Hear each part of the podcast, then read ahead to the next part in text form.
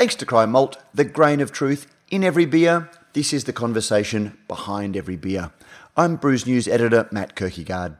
Last week we saw Good Beer Week celebrated in Melbourne, and the Cryer Malt Trade Hub at Beer Deluxe was once again a focus for the brewing industry, with a number of important trade discussions taking place.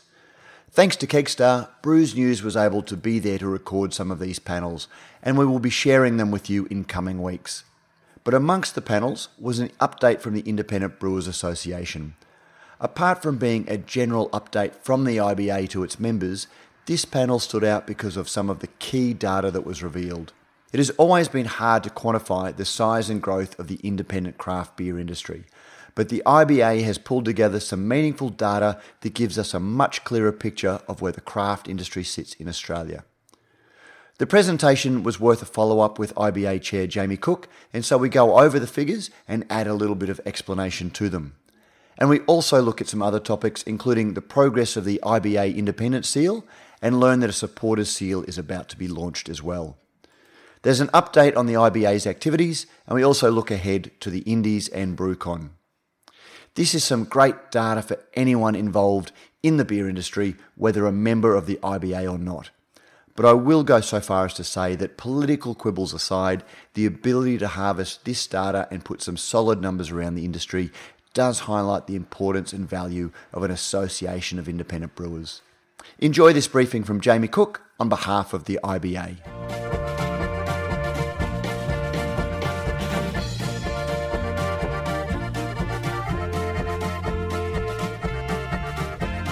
Jamie Cook, welcome to Beer is a Conversation. Thanks, Matt, for having me. Oh, mate, my pleasure, and uh, thank you for joining us on your holidays. I think we all need a holiday after Good Beer Week. Yes, that's right. Yeah, yeah. It was a, it was a, it was a big week, but um, yeah, what a great week it was for beer. But mate, I wanted to follow up because we had hoped to catch your presentation at the IBA, but uh, Gremlins uh, and, and all that. But the information that you gave as part of the IBA briefing was just uh, invaluable. So thanks for giving us a bit of time on your holidays. But maybe we can look at uh, so some of the information you presented to the uh, IBA members in attendance last week, particularly the market update. Sure, Matt. Yeah, I think there was a number of things we covered. Obviously, we covered the uh, a bit of a market update in terms of putting some data out there for everyone to sort of get a feel for where independent beer sits in the marketplace today. Um, we covered off, uh, I guess, our progress and some news coming down the line on our on our independent seal, uh, and then just a bit of an evolution of where we're heading from a from an IBA perspective in terms of the, the services and support we're providing to the members and BrewCon and Indie update. Um, so yeah, let's let's let's jump into the market data. I, I guess um, just to, before we jump into the data, there's probably two sources of data that uh, typically uh, we look at, and one historically has been the IRI data, which is pretty much a retail scan sort of data service, which where they pretty much look at retail sales out of bottle shops, etc., around the country, um, to form a to form a view of the marketplace. Um, they take scan data as people walk through their cash register um, to understand what retail sales look like. Um, the challenge with that is that data has been um, is that it is very centric to obviously off-premise sales. It's very centric to the national accounts, uh, being Coles and Woolworths, um, which tends to underrepresent uh, the independent beer brewers uh, in the country uh, because typically uh, the indie brewers tend to under-index in those type of accounts. Um, what it also fails to grab is the on-premise sales, so draft beer sales, which is probably where independent brewers tend to over-index. Um, and then the third piece of the puzzle that probably uh, isn't being captured at all, apart from the data that we've started to look at recently, is the, the growth in own premise or brewery taproom sales, which is obviously in strong growth around the country, and that just doesn't get picked up in any retail scan data. So that's IRI. Um, it tends to get a bit of a read of the total market, um, but but underplays uh, independent beer. And then you have a look at the ATO data, which we're starting to look at more and more, which comes directly from the from the Australian Tax Office, and it's directly uh, generated from excise paid um, by by all the brewers in the country. So we get a very good read um, right down to sort of almost volume bandwidth of each of the scale of brewers.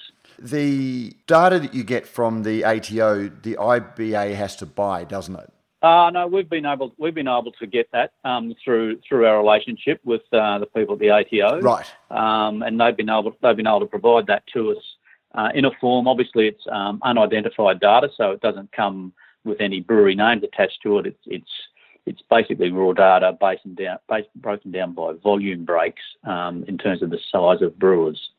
So um, yeah, so we get to we get to look at that and form form a market. But it is data that probably we wouldn't be seeing, but for an association, making like an individual brewer wouldn't probably get access to this data, I'd imagine.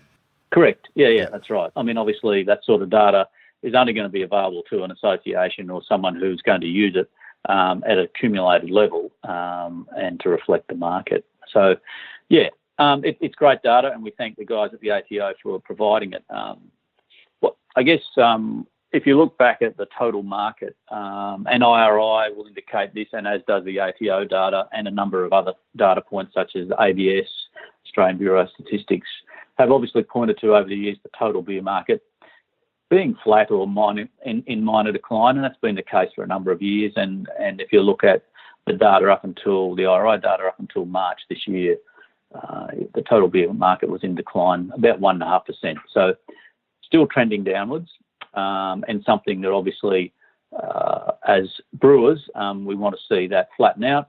Um, but the great thing is that the shining light in the marketplace is is obviously the independent brewers who are still continuing to grow at 25% year on year. If you look at our ATO data, it goes back to June last year. Um, we will get another read on this data in probably July or August this year, and Hopeman will hope to share that with uh, the attendees at BrewCon this year when we give a market update uh, throughout the conference. But um, back in June last year, independent beer growing 25% year on year to have hold almost 6.9% of the market, and I think that's that's the great thing is that um, to see that number really shows that um, independent beer has, beer has got scale now, um, and with the larger brewers really having no or little growth in the market, we're seeing obviously the share continue to shift towards independent beer, um, which is which is a great result. And if you go back to when the IBA or the CBIA, as it was when it first started back in 2011, uh, that number, that independent brewer number, is probably just over one percent. So in those years uh, that we've seen, you know, from 2011 through to 2018, we've seen independent beer grow really strongly. And that takes into account, and sorry, I'll just clarify that number. Um, the slide says 5.9%, but I think you just said 6.9% for Sorry, 5.9. Yep. 5.9, yep. 5.9%. Yep. And yep. that growth that you just said um, over the duration of the Independent Beer Association, the 5.9% includes the loss of um, the, the, the independent brewers like Pirate Life and Four Pines that have left, and we've still seen a significant growth in the volume of independent beer, haven't we? Yeah, that's right. I mean, uh, as, those breweries have been acquired, um, they've been backed out of that data. Um, and so, yeah, we've just continued to see that volume being replaced. Sure, the growth might have been a bit higher um, if you included those breweries. Um, however, yeah, in the background, we're just seeing the true independents continue to grow nicely. So, um, yeah, and I think I think the, the, the amazing number when you actually look at uh, the share of value, which is which is a really important thing to look at when you're looking at the small end of town in terms of the scale of brewers, is obviously we can't compete on price uh, as much as the big guys, so we tend to take a price premium in the marketplace.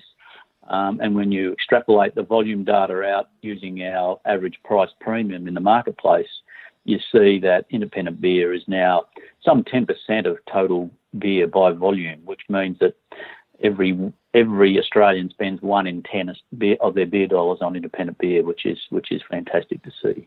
That's a, a great boost that people are willing to spend more for independence. I guess is a little bit of something you can read into that. Oh, definitely. I mean, to, to grow at uh, 25% year on year while you are you know, priced well above the average market, um, shows that there is incredible value being generated by independent beer. You know, and that's and that's not just for um, the brewers. That's for obviously the retailers that support us. Um, where, where, obviously that volume, that value is being created for the people that are supporting our, uh, our businesses as well.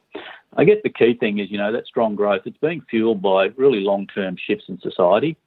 Um, if you look at, you know, what's driving consumers' desire is sort of authenticity, personal relationships with brands, diversity of flavour, localism, uh, and true connection. All those things are long term shifts in society we're seeing across uh, all sorts of markets, um, but particularly in the food and beverage space. And that's really what's what's you know in behind um, that growth in independent beer, um, and that's something that obviously independent brewers really must grab hold of, is because that's you know that that's what they can really stand by in the marketplace.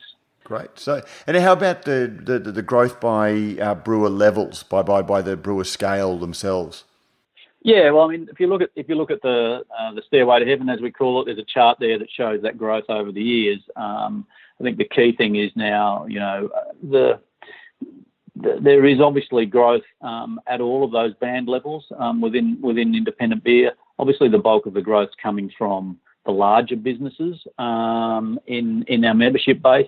However, when you look at the smaller bands, the, the number of brewers in those bands uh, are growing faster uh, than, than any of the others, and obviously um, that's driving volume growth as well. Um, the other thing in that chart is probably hard to see and hard to read is that over the years, obviously, brewers graduate from one volume band to another. So you're seeing there that um, you know in one year one brewer might sit in a smaller band. They might have outgrown that band in the following year, so their volume's going to be sitting in that bigger volume segment.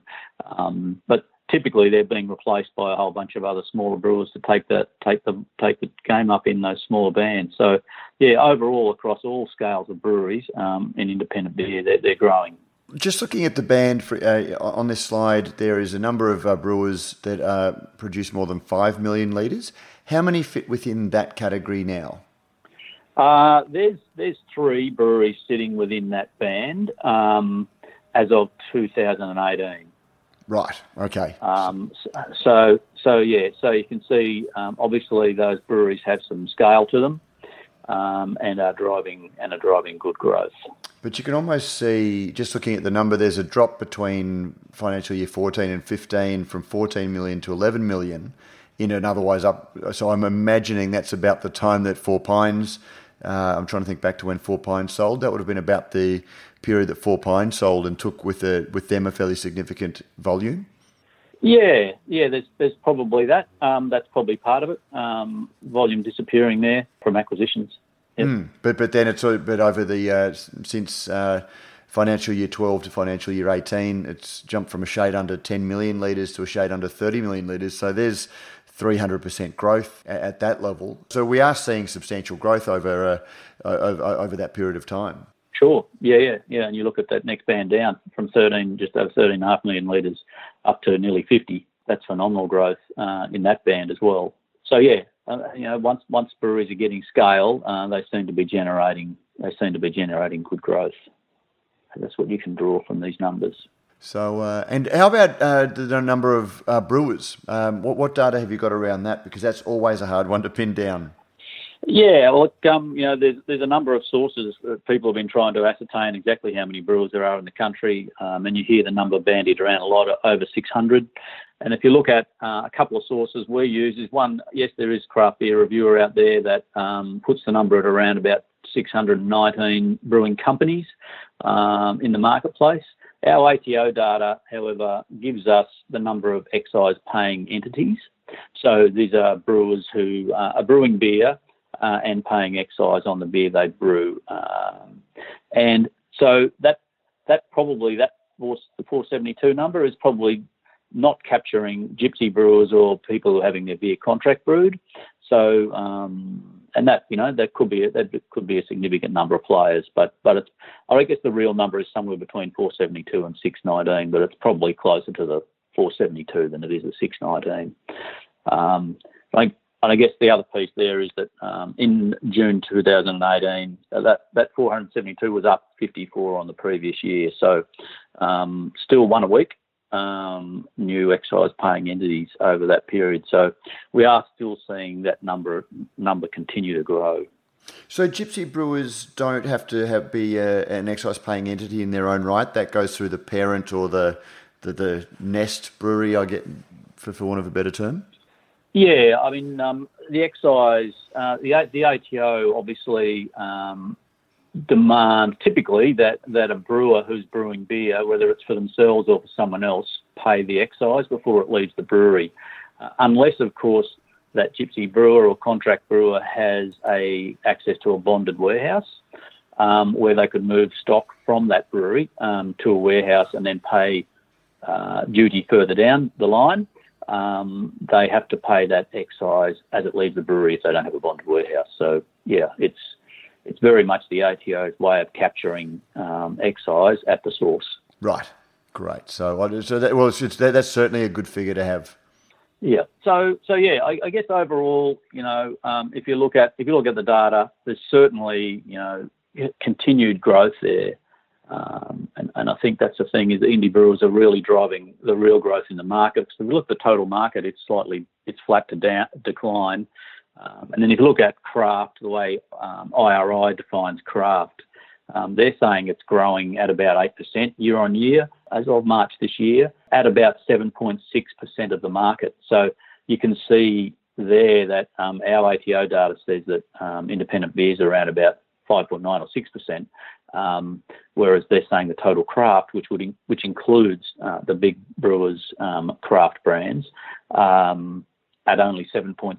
So you can see the underrepresentation coming in there um, being really showed by our IRI. But the key thing is the IRI data showing that craft segment only growing at 8%, and within it, the large brewers' craft brands are flat, um, and the real growth is coming from indies within that craft read, um, what the IRI define as craft beer.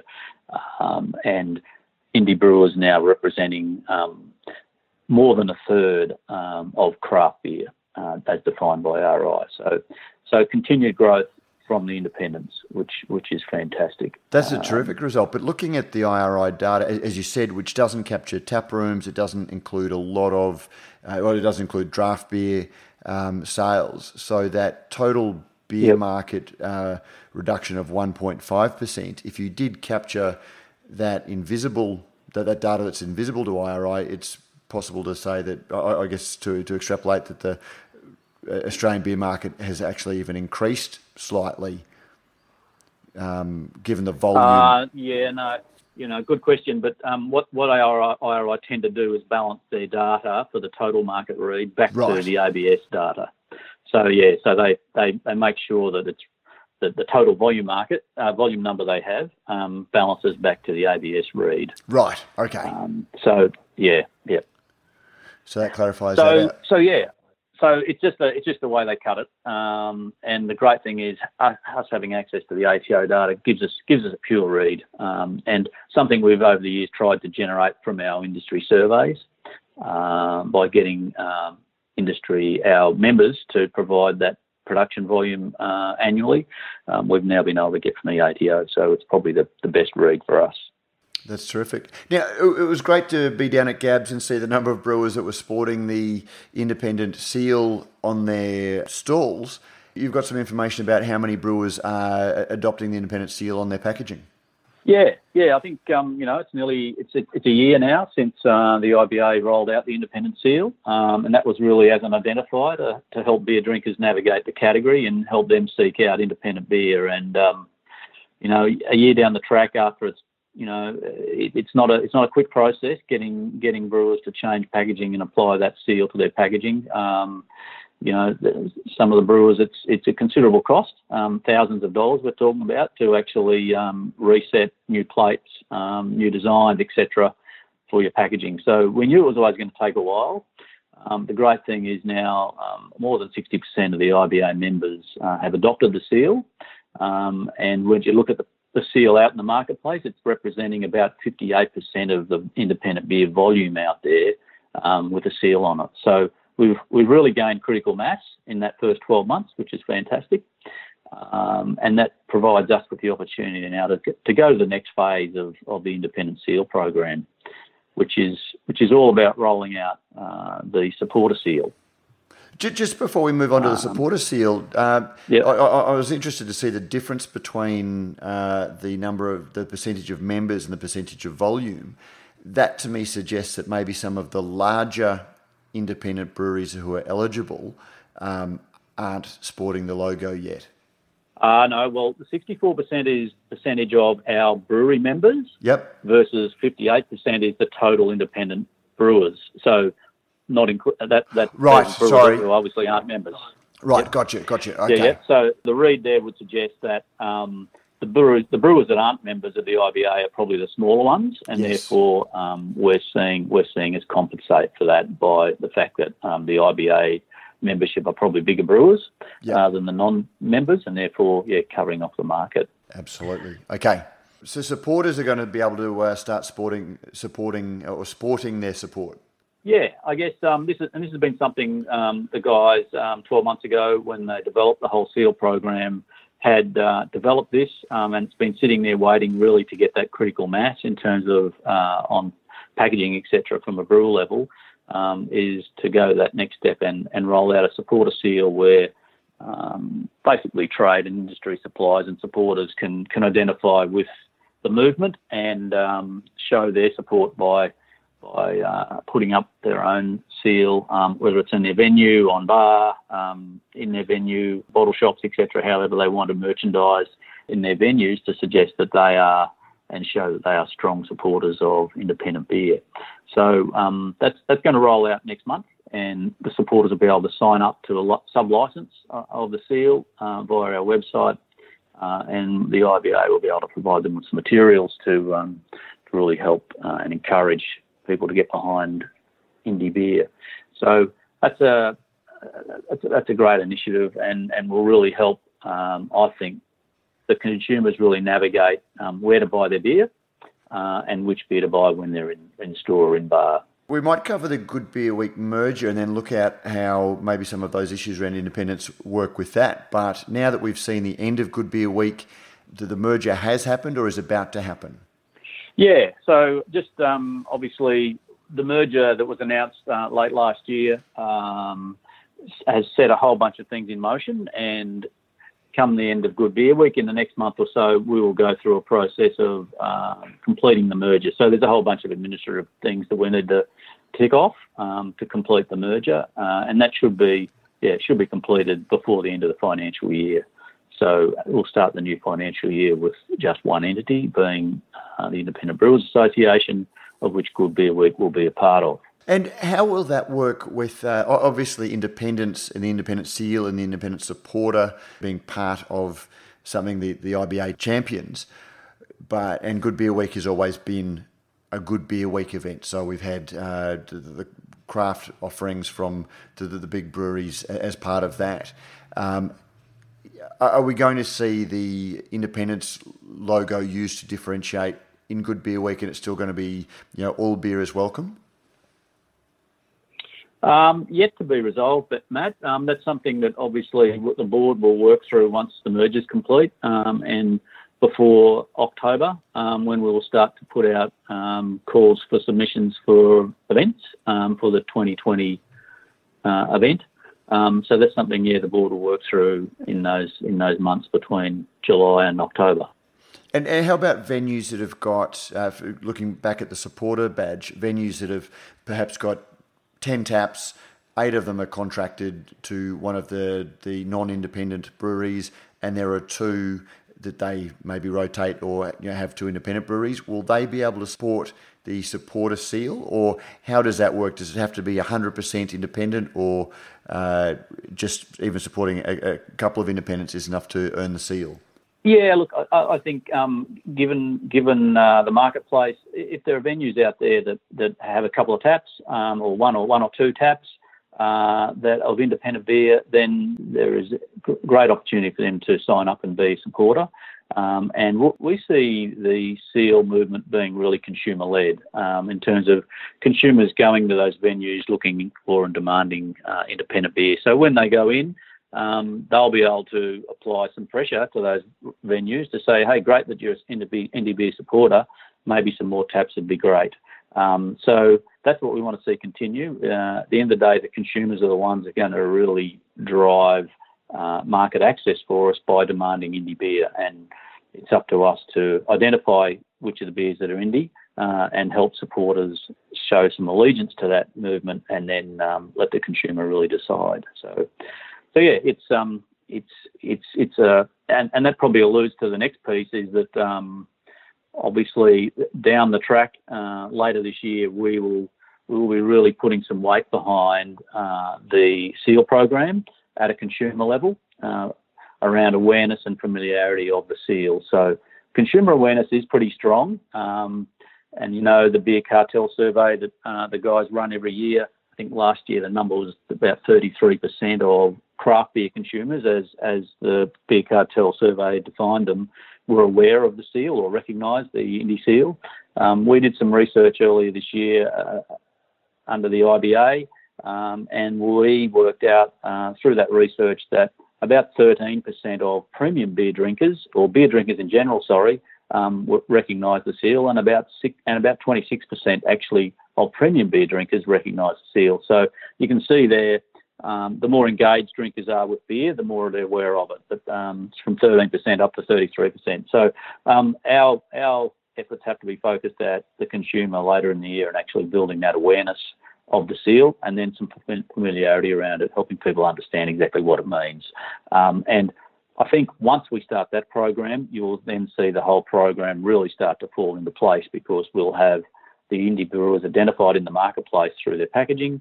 We'll have supporters in place saying, hey, look at us, we support these independent brewers, and we'll have consumers with full knowledge and awareness of what it is uh, going looking for it. And, and that's really, it's been, you know, it's a long term program, this, um, but it's going to, it's going to take probably a concerted effort later in the year where we will start some marketing around the seal to really generate that consumer pull. And, I guess even if there's a venue that, going back to that 10 taps, Ada um, contracted to a non independent brewery to have an independent seal on, that really creates a discussion around what makes these two beers different from those eight, for example. You know, if a Little Creatures is beside a Bridge Road or behind, beside a Stone and Wood, it, it prompts consumers to ask what is difference, but why doesn't? Yeah, those those two taps have you know Indie Seal uh, tap wobblers on them or something, um, and are identified as independent beer, and the others aren't, then yeah, the consumer will say, well, I thought these were as well, and the people behind the bar can take them through the, the reality. Um, so yeah, so I think it's um, it certainly will help those conversations and start to build more awareness. Um, that's for sure. Did you anticipate that there might be some pressure from uh, sales reps for venues not to sport the uh, the, the, the, logo? Uh, well, I, I, think there's pressure probably out in the marketplace from reps to not support independent beer. Um, so, um, so I don't think there's much difference in what we're facing today versus uh, rolling out the logo. Fair enough. Uh, now, just moving on to some of the uh, general IBA information looking ahead, there's a whole swag of resources that have come out and are to come out from courtesy of the IBA. Yeah, and I think you know this goes back to. Uh, I mean, a lot of this stuff goes back to the great work that the board um, started on probably a year and a half to two years ago. Uh, the the board at the time um, uh, really developing a long term strategy around building member value and, and benefits for the for the IBA members, um, which we've started to see roll out um, slowly but surely uh, in the last 12 months or so, um, and it's really starting to gather momentum now. Um, you know, things like the IBA Safe program that, we work closely with Victual on has been a great initiative uh, and something that obviously the IBA takes very um, very seriously is safety in the workplace. Um, you know, across our across our more than 200 members, there's there's thousands of people that go to work in those breweries every day, and um, you know, we want to make sure they all go home safe. So um, it's really important that uh, the members grab a hold of that um, IBA Safe program, take advantage of the of the offer that Victual made there, uh, and really make sure that um, they're doing the right thing by their staff. Um, safety is a big big thing, you know, and, and when you look at the numbers, obviously six percent, nearly six percent of the volume sold uh, of beer in Australia by independent brewers. Um, yet we have 75% of the the employment in the industry. So um, by far and large, we have the biggest number of people to look after out of the brewing industry in general. So safety uh, is, a, is, a, is, a, big thing to us. Quickly followed on the heels of uh, the other resource we provided late last year, which was the labelling guidelines, which um, has been used uh, and downloaded numerous times since we put it up on the website.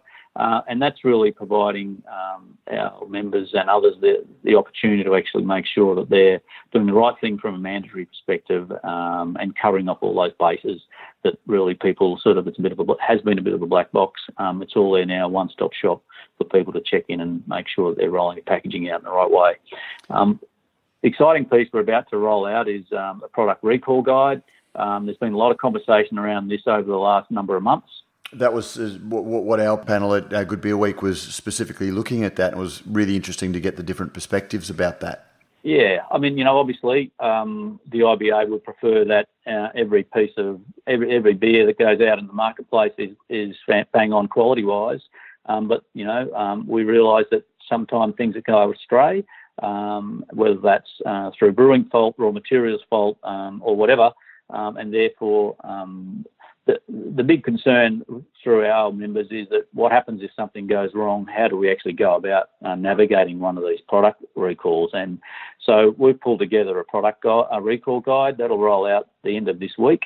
Um, so this is this is the sort of uh, week after Good Beer Week, um, and that will help um, our members create a bit of a checklist of the things they need to have in order. They can create their sort of uh, processes from the templates within that make sure they've got all their information um, already documented and set up, where they just need to add in the, the actual incident details in there so that if this ever ha- is a problem for them, they can actually follow the steps in the guide and make sure that they do the right thing from a from a product recall viewpoint.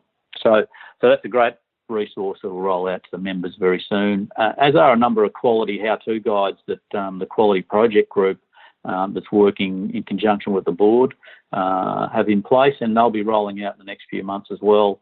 So they'll be sort of one, a range of things from one pages through to more detailed documents uh, that will help us um, provide more resource around quality to our members. Um, and so, yeah, we're, we're focused on continuing to drive that resource stuff across the membership base. Terrific. And the IBA Mashup Podcasts uh, webinars? Yeah, so um, another piece of uh, piece of the strategy that the board have been working with is how we connect closer to our members.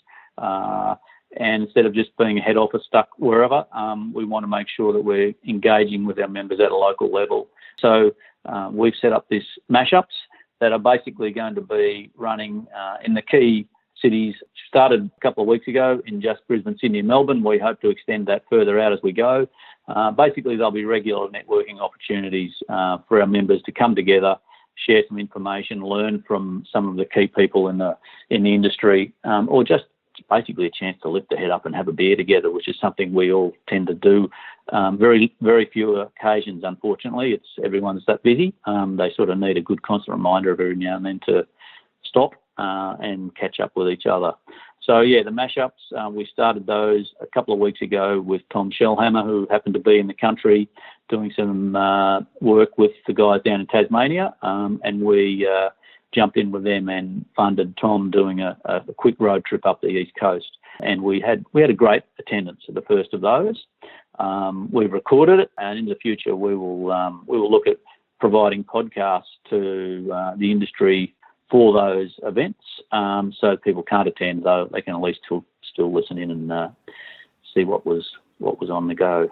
And uh, the, the I got to the Brisbane um, one with uh, Tom where we recorded a, a, chat with him, but his presentation was just riveting. Uh, I, I, can't imagine too many of the brewers that were there scribbling notes would have paid nearly as much attention at their uh, grade 11 science classes as they did listening to uh, Tom break down the, the, the, chemical composition of hops. Yeah, yeah. I mean, and we probably could have run, you know, six of those sessions just with Tom, um, and still not covered um, anywhere near the amount of topics that he that he has up his sleeve. Um, yeah, an incredible resource to the brewing industry. And um, yeah, they're the sort of people we want to try and hook into to make sure that um, we're getting as much exposure and that information shared out to, to as many of the members. Um, so yeah, very easy for our brewers uh, amongst our membership base to get along to those things um, or listen in to the podcast if they can't get along. Terrific. Now, we, we, there was a bit of information about BrewCon and the Indies. We can put the dates in to the show notes so everyone will see. But was there anything yep. you wanted to cover about any changes to BrewCon and the Indies for 2019?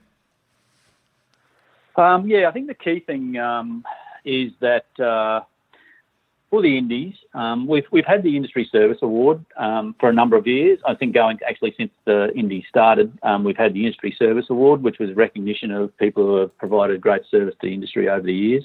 Um, we, we wanted to broaden that. Um, we just we wanted the Indies to be not just a celebration of good beer, but also a celebration of all the great things that um, independent beer represents. So the Industry Service Award will stay in place, but we're going to broaden broaden uh, the celebration across a new three new uh, awards. One being the Young Gun of the Year. Um, so basically um, celebrating um, the fantastic enthusiasm and, and youth we have youth listen to me. Um, youth uh, we have in the industry. You know, um, this industry is made up of a lot of very young, passionate, inspiring people, and we want to celebrate those. So, um, a Young Gun of the Year award.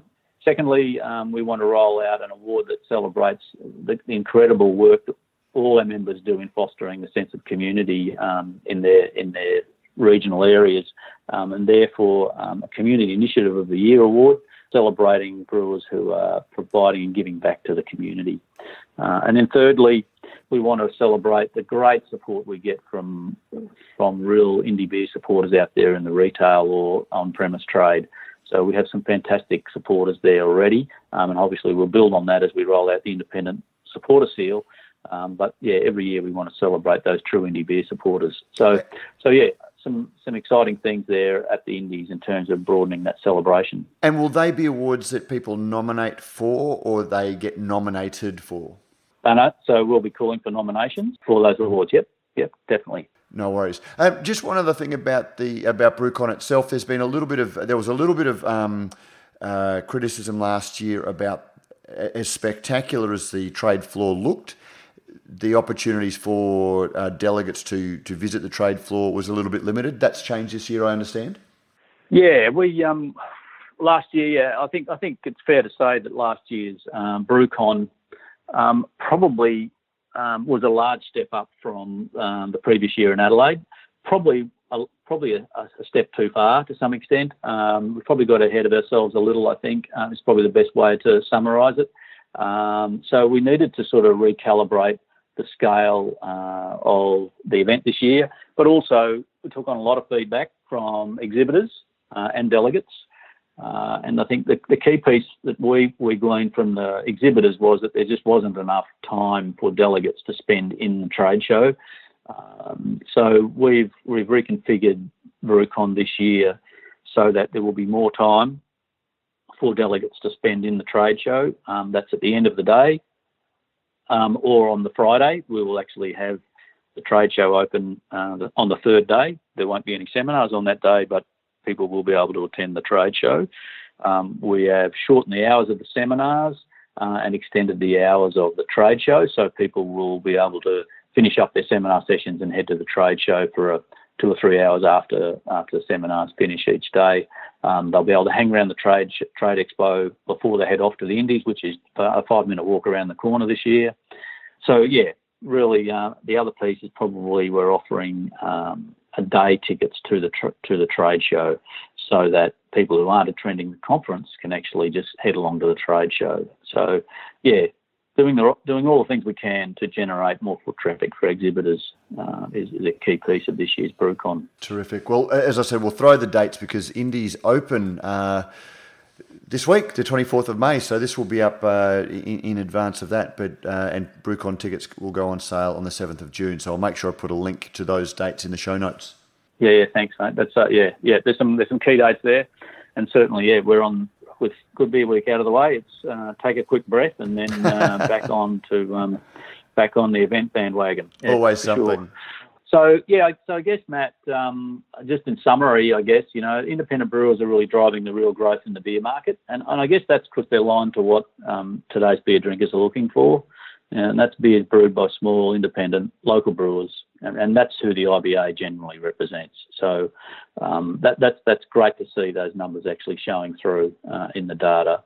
Um, the IBA continues to provide a uni- unified platform for you know for its members uh, and gives us a much more powerful uh, voice than we could ever achieve on our own. I think that's the that's the key role of the IBA and and providing those resources um, as well.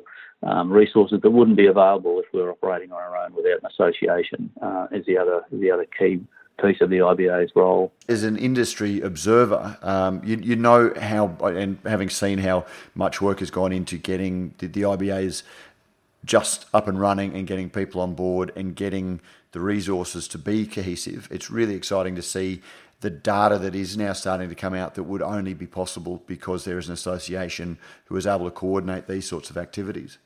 Yeah, uh, you know, I think, and you know, the, the other piece, you know, that that collective voice being greater than on our own, I guess, comes through in our advocacy efforts. You know, if you look at the successes over the last year or so at a federal and a state level, um, you know, that collective strength is now really coming to the fore. You've seen obviously the excise rebate kick from thirty thousand dollars to hundred thousand dollars, so that's a seventy thousand dollar kick to every um, small brewer in the country um, that kicks in as of July 1. Um, you've seen the excise changes to keg sizes, um, which will kick in also as of July 1. You've seen a uh, an independent or craft beer strategy uh, in Queensland rolling out, and we've and we've had um, commitment from the New South Wales state government. They're going to take a similar approach uh, in that in that in that state as well, uh, and we're starting the work with uh, the Victorian government down the same down the same road. Um, with uh, the federal election now behind us, we know who we've got to deal with uh, at a federal level going forward, and, and we'll be working very closely with the federal government on developing a, a national uh, independent beer strategy uh, going forward. So that's something we'll get our teeth into in the new financial year as well. Terrific. So yeah, I think you know independent brewers are really continue to build momentum, you know, and, and, build excitement in the marketplace. You know, in what is a declining beer market, uh, the independent brewers are shining light. You know, they're creating value for the retail trade, for our suppliers, and for our communities. Um, and as we see more brewers become members of the IBA, uh, and more brewers adopting the seal, uh, I think we're going to we're continuing to develop that collective strength that we really should all be proud of as as independent brewers and and yeah I think um, it's just a it's just a great thing to be part of.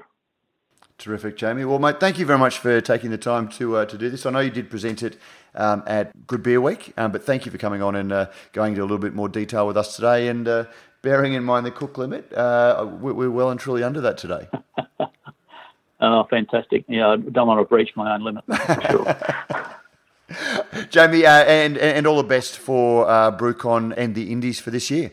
Yeah, we look forward to working with uh, Brews News uh, very closely throughout BrewCon. So yeah, it should be fun. We'll, we'll, be recording there, taking the studio. Hopefully, it'll be a little bit calmer than it was at Gabs, but uh, there'll be we got some great content last year, and hopefully we can do the same this year. Speaking to some of the uh, the, the, the guests. Yeah, it should be good. It'll be excellent, mate.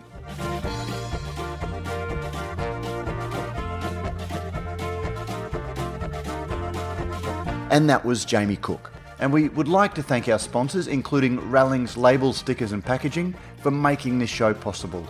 Even if you have an established label supplier, have a chat with Rallings Labels, Stickers and Packaging and see how their flexibility can make things easier for your brewery. Call Rallings on 1300 852 235.